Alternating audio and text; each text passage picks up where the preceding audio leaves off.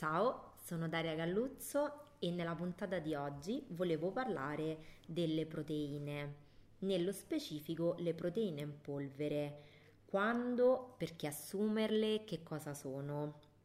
Allora, le proteine in polvere è un argomento molto in voga, soprattutto adesso che arriva comunque la, la bella stagione dove eh, il caldo ci porta comunque a mangiare di meno e quindi a ricorrere un po' all'integrazione che è comunque pratica, veloce e in questo contesto le proteine in polvere sono da alcuni demonizzate, da altri invece mm, sono mm, diciamo adorate perché sono entrate a far parte integrante della loro alimentazione. In generale possiamo dire che le proteine in polvere a, mh, mm, al tempi di oggi fanno parte della vita sia di chi si allena che di chi non. Quindi proprio per questo ho ritenuto importante dedicare una puntata solo alle proteine in polvere. Allora, innanzitutto, cosa sono le proteine in polvere? Le proteine in polvere sono proteine in forma polverosa. È come se mangiassimo l'equivalente di un petto di pollo. Sono pratiche per chi non ha tempo e modo di prepararsi uno spuntino e possono essere inserite nella dieta appunto, come ho detto prima, come integrazione. Ovviamente, come dice la parola stessa, sono un'integrazione, ovvero un'aggiunta a tutto ciò che mangiamo regolarmente e non possono in nessun caso sostituire totalmente i nostri passi. Il vantaggio import- importante delle proteine in polvere, come dicevo prima, è che sono facilmente digeribili. Appena assunte vengono scomposte infatti nei loro componenti, gli aminoacidi. Una particolare tipologia di aminoacidi sono i cosiddetti BCAA, ovvero Branched Chain Amino Acid, ovvero la leucina, isoleucina e valina. La loro caratteristica principale è quella di bypassare il flusso epatico e convogliare direttamente nel muscolo. Sono anche dei catalizzatori per la sintesi di altri importanti aminoacidi, stimolano la sintesi proteica e aumentano la resistenza muscolare. Per questo vengono spesso assunti prima e dopo l'allenamento, ma poi vedremo in seguito anche questo. Gli aminoacidi sono appunto i mattoni delle proteine, come abbiamo visto poi nella struttura chimica che ho detto prima. Sono quindi 20 e si dividono in essenziali e non essenziali. Come dice la parola stessa, gli essenziali devono essere introdotti con l'alimentazione, mentre i non, is- i non essenziali sono sintetizzati dal nostro corpo. Quindi va da sé chiederci perché le proteine sono così importanti. Sono importantissime per il nostro corpo, soprattutto perché, come ho detto prima, svolgono delle funzioni fondamentali.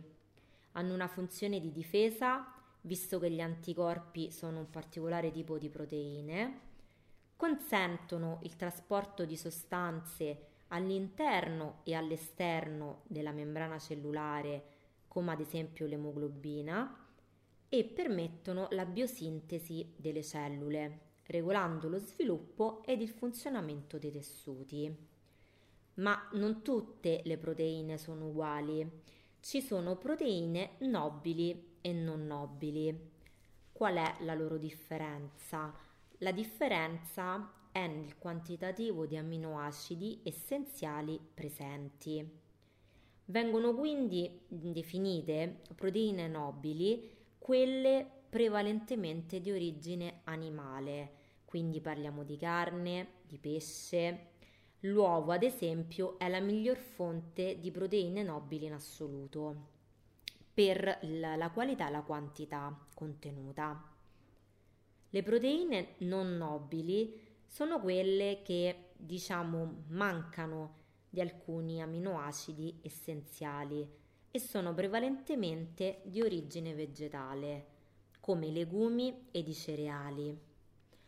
Quindi è spontaneo chiedersi quali proteine in polvere è meglio scegliere perché sul mercato ce n'è una varietà infinita, l'una diversa dall'altra, ma a mio parere la variabile fondamentale deve essere la qualità e quantità degli aminoacidi contenuti. Quindi non devono esserci sostanze aggiunte come la taurina, la glicina, ma solamente questi aminoacidi. Per la tipologia la scelta deve essere fatta in base alle esigenze personali e al timing di assunzione.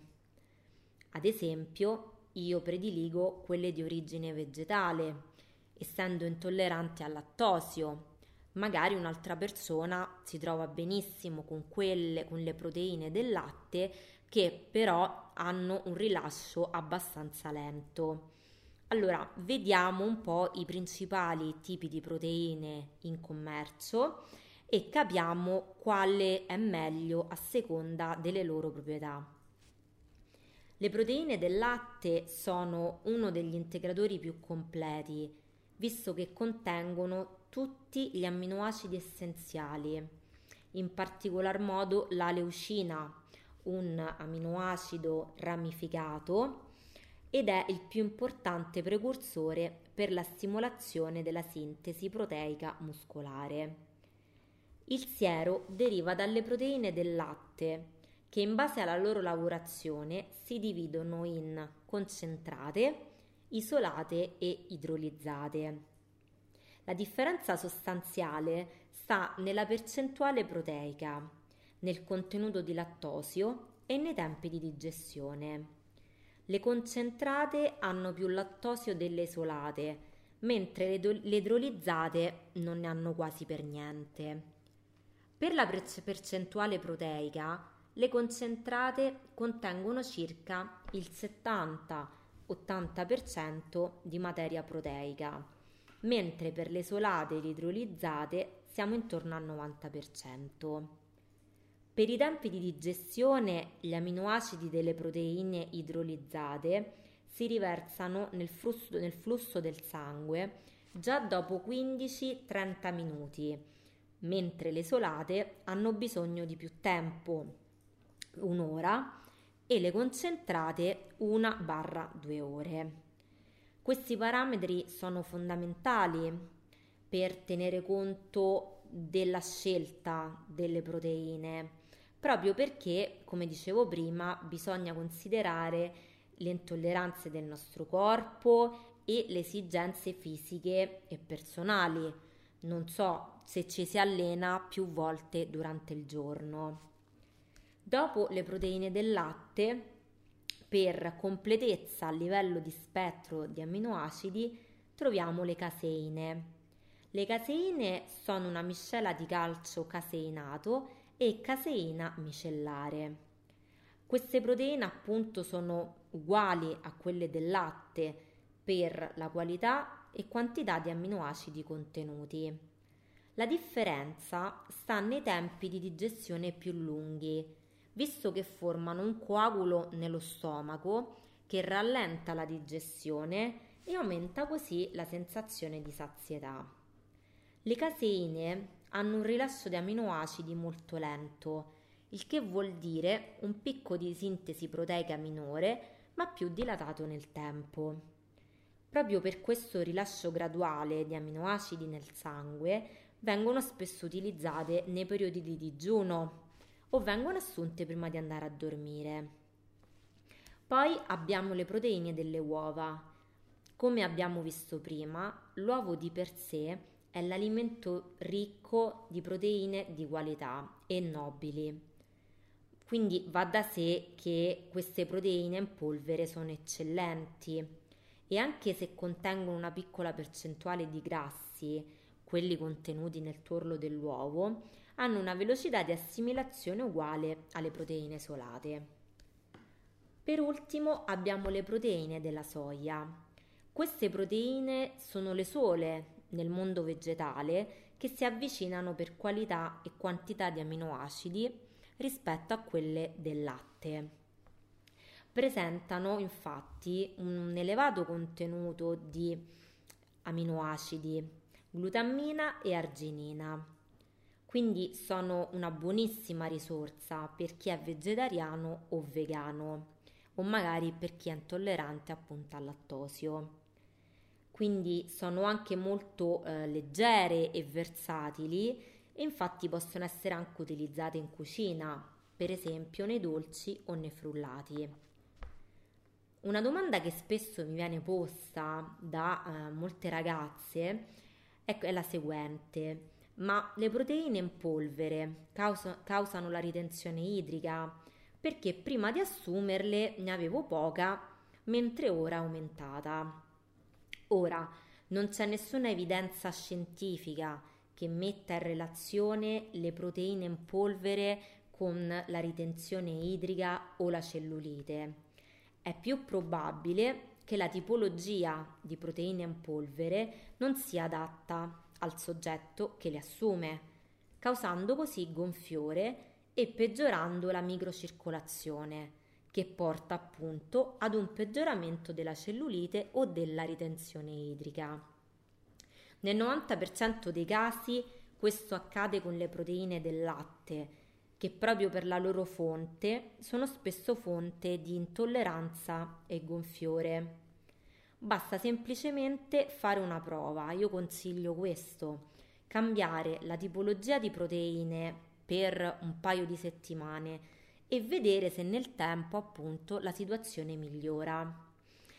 Insieme a questo consiglio ne do un altro, ovvero quello di cambiare sia la fonte di integrazione, per esempio io assumo solamente proteine vegetali appunto perché sono intollerante al lattosio, ma vario tra proteine della soia, del pisello, della canapa, ma soprattutto vario anche i periodi di assunzione. È inutile continuare ad assumere lo stesso quantitativo di proteine in polvere come quando non ci si allena, a meno che non, serva, non servano per raggiungere l'introito proteico giornaliero, che comunque deve essere ridimensionato se non si pratica attività fisica. E qui ci porta ad un'altra fondamentale domanda, ovvero quante proteine assumere al giorno. Partiamo dal presupposto che il nostro corpo riesce ad assimilare tra i 30 grammi e i 50 grammi di proteine a pasto.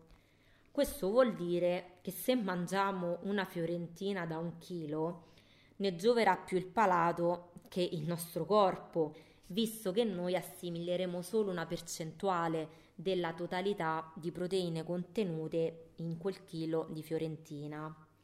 Il resto delle proteine verrà espulso dal nostro corpo attraverso l'uretra, proprio per la particolare composizione chimica delle proteine che abbiamo visto all'inizio.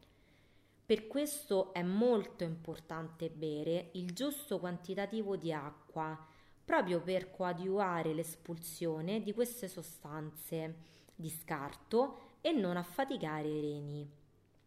Inoltre le proteine sono in assoluto le più pesanti da digerire proprio per la loro struttura molecolare complessa, anche più dei grassi.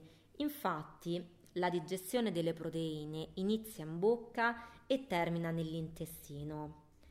Il fabbisogno quotidiano di proteine varia dalla tipologia di vita che si conduce, ovviamente, e se si pratica o meno attività fisica. Quindi qui abbiamo dei valori ehm, ovviamente generali, quindi in media per i soggetti sedentari si consiglia di assumere 0,8 grammi di proteine per chilogrammo per i soggetti che praticano un'attività fisica moderata, quindi è quello che fa il 90% delle persone che si allena in palestra, eh, che comunque mh, fa delle attività all'aperto, va in bici. Quindi qui siamo su un 1.3 barra 1.8 grammi per chilo. Per le persone che invece praticano attività fisica comp- a livello competitivo, quindi parliamo di atleti, di bodybuilder che fanno delle gare, persone che si allenano più volte al giorno, qui il valore si alza, quindi stiamo tra i 2 e i 2,5 grammi per chilogrammo. Un, un appunto alle donne consiglio sempre di tenersi nel range basso della forbice, questo perché la composizione corporea femminile è diversa da quella maschile ed è composta per la maggioranza da lipidi, quindi da grassi. Quindi sono questi elementi che sono molto importanti per la donna per la sintesi degli ormoni sessuali rispetto ad un uomo che ha una struttura corporea e metabolica completamente diversa e può tollerare più proteine. Poi le proteine prima o dopo l'allenamento. Anche qui questa è stata una domanda che ehm, mi viene posta giornalmente. Nello specifico, che cosa si può mangiare prima dell'allenamento? È utile prendere gli aminoacidi durante l'allenamento, si possono prendere dopo. Capiamo un attimo, vediamo ogni singolo caso. Le proteine prima dell'allenamento. Prima dell'allenamento è fondamentale aggiungere della benzina per avere la forza di dare il meglio durante l'esecuzione degli esercizi. Per questo un pasto completo a base di carboidrati che saranno la nostra benzina dopo che si saranno trasformati in glicogeno è l'ideale prima di un allenamento. Ovviamente un pasto completo deve contenere anche proteine e grassi e per questo saranno necessarie dalle 4 alle 6 ore per digerirlo ed avere a disposizione tutta la benzina di cui abbiamo bisogno durante il nostro allenamento. Le proteine durante l'allenamento. Per avere dell'energia in più durante la sessione di allenamento è possibile assumere circa 15-20 grammi di proteine. Un consiglio pratico è quello di assumere appunto degli aminoacidi sia soprattutto i ramificati, sia perché raggiungeranno subito il muscolo, sia perché sono più pratici visto che si trovano anche in pasticche. Le proteine dopo l'allenamento. Questo è una, um, un argomento che sta molto a cuore, soprattutto a chi si allena in palestra ed in generale a tutte quelle persone che sono focalizzate eh, alla performance Dopo l'allenamento noi abbiamo due fasi, una catabolica ed una anabolica. Capiamo bene cosa vuol dire. In quella catabolica il corpo è ancora in uno stato di alterazione metabolica, ormonale, cardiovascolare causato dall'allenamento, quindi a quella fase che viene subito dopo la fine dell'allenamento. Per questo dopo l'allenamento, nell'immediato, noi non avvertiamo lo stimolo della fame, pur avendo bruciato molte calorie, perché il nostro corpo è impegnato a far tornare in equilibrio tutti i suoi parametri vitali. Poi dopo c'è la fase anabolica, ovvero il corpo ritorna nella norma e fa un po' quello che io chiamo il bilancio dei danni dell'allenamento. Quindi ricostruisce i tessuti, costruisce i muscoli e riempie i substrati energetici. Per questo, dopo l'allenamento è utile fare un pasto che aumenti la sintesi proteica e limiti il catabolismo, quindi limiti la distruzione da parte del nostro corpo di elementi quali ad esempio le proteine per i suoi processi interni piuttosto che invece lasciarle nel muscolo e destinarle alla costruzione di quest'ultimo. Infatti la crescita muscolare è molto complessa perché il nostro corpo non è programmato per la crescita muscolare, quindi dobbiamo affrontarla in maniera molto intelligente e per quanto concerne l'aspetto alimentare, la crescita muscolare non si confina solo al post allenamento, poiché molti vedono o comunque hanno sentito dire che il, lo shaker di proteine dopo l'allenamento è un po' come gli spinaci, sono un po' come gli spinaci per braccio di ferro. In realtà subito dopo l'allenamento si possono assumere delle proteine, quindi questo famoso shake, basta che siano appunto di qualità. Questo aiuterà sicuramente il nostro corpo ed il recupero muscolare, ma questo non vuol dire che chi non le assume subito dopo l'allenamento e magari aspetta un pasto più sostanzioso che può essere il pranzo o la cena non possa comunque ottenere dei buoni risultati. Questo do, dove c'è il, la parte che a noi interessa ed è molto importante in questo falso mito, che dopo l'allenamento il nostro corpo è molto sensibile ai macronutrienti, soprattutto ai carboidrati. Questo perché c'è utile da sapere? Perché subito dopo l'allenamento i carboidrati, come anche le proteine, vengono utilizzati maggiormente come glicogeno nei nostri muscoli, piuttosto che come substrato energetico per il resto del corpo. Quindi, se non so, abbiamo, vogliamo fare uno sgarro, ma non vogliamo comunque rovinare il lavoro che abbiamo fatto, se si può pianificare lo sgarro stesso, è bene collocarlo subito dopo l'allenamento poiché i danni, tra virgolette, saranno sicuramente minori, poiché se noi mangiamo, non so, una lasagna dopo l'allenamento, il nostro corpo indirizzerà quei macronutrienti, quindi quel quantitativo elevato di carboidrati nei muscoli come sostanza appunto di riserva per il prossimo allenamento, piuttosto che indirizzarlo sulla nostra pancia.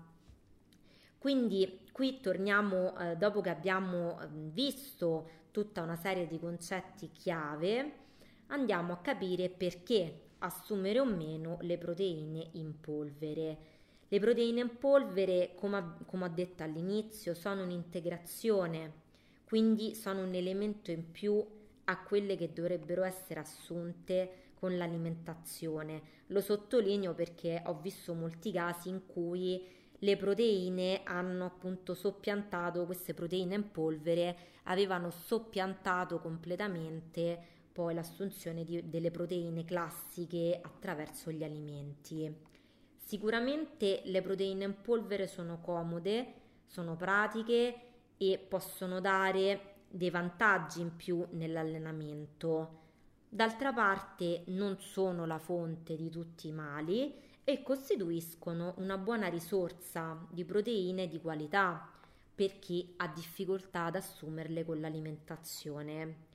Ovviamente, a mio parere, la chiave sta nell'equilibrio, quindi, come dicevo prima, non devono diventare l'unica fonte di proteine nell'alimentazione e in periodi ciclicizzati fa anche bene smetterle questo per evitare qualsiasi forma di assuefazione del corpo e soprattutto perché i cambiamenti climatici influiscono molto sulla nostra alimentazione.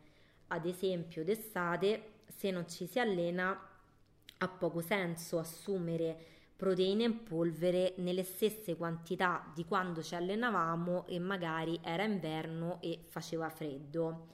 Quindi magari nel caso estivo un bel frullato alla frutta è sicuramente una valida alternativa.